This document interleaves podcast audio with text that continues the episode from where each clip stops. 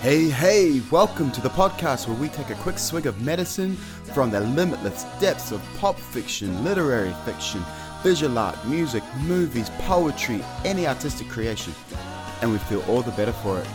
My name is Nate Hammond. You are listening to Tonic Pop.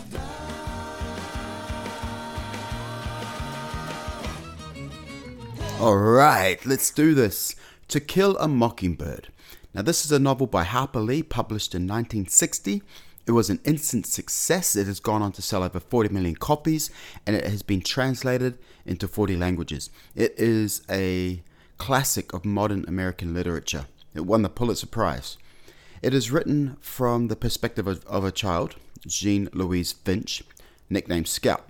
Scout narrates her story as an adult, looking back on her existence in Depression era South from the ages of around 6 to 9, and the view that she had at that time and place of race and justice. On a personal note, this is one of my favourite novels, and I even convinced my wife to give our youngest daughter the middle name of Scout. I almost had her agree to it as a first name, but the fact that my wife's brother had a dog named Scout, that kind of threw a spanner in those works. One of the great things about To Kill a Mockingbird is its cast of beautifully ugly, fascinating characters. Mrs. DuBose is one of them. She is a disturbingly sour old lady. She sits on her front porch and viciously hurls abuse at Scout and her brother Jem anytime they walk past. Hey, Mrs. DuBose. Don't you say hey to me, you ugly girl. You say good afternoon, Mrs. DuBose. You come over here when I'm talking to you. The natural tendency for many of us, at least I could say that mine might be, would be to throw some spite bombs back at her. Let them land in her shawl covered lap where it is rumored that she hides a Confederate pistol and watch her explode.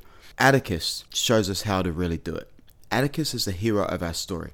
He has been blessed with empathy and patience, coupled with the wisdom of experience and inside knowledge, rather than ripping into Mrs. DuBose, which with his intellect and loyalty rhetoric he could do with ease. But he instead he, he would pass her house each day and he would respectfully take off his hat and wish her a courteous and joyful good morning.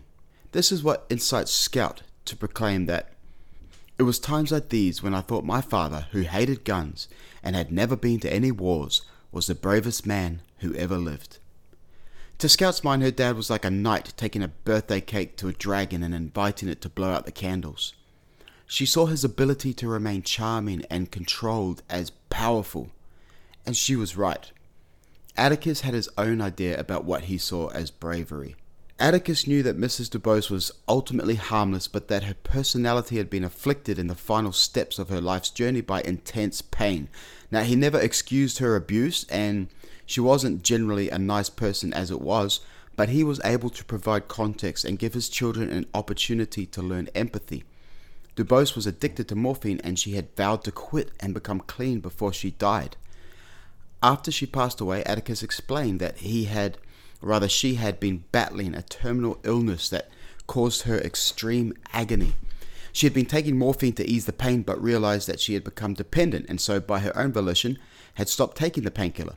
She knew that the disease would get her in the end, morphine or not, but she wanted to die a woman free of her addiction. With this knowledge, the children were able to understand that her willingness to compound the pains of her illness with the pains of withdrawal in exchange for a short moment of freedom was indeed a courageous decision. Real courage, explains Atticus, is when you know you're licked before you begin, but you begin anyway, and you see it through, no matter what.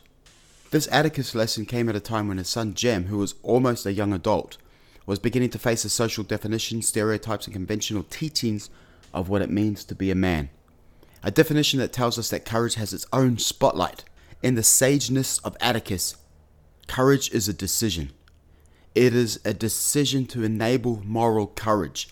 In many cases, it is a decision to do something that may have a negative effect on the enactor's life, but they do it believing that what they are doing is the right thing to do. With that said, the list of positives far outweigh the negatives because with each courageous decision we make, we are resigning from what we are and stepping towards what we can become. I believe that with every moment of courage, a person's mind expands, it becomes more capacious, a person's posture improves, stature increases, confidence grows, and the spirit rises to new planes in a state of liberation. Thank you for listening. My name is Nate Hammond. This is Tonic Pop.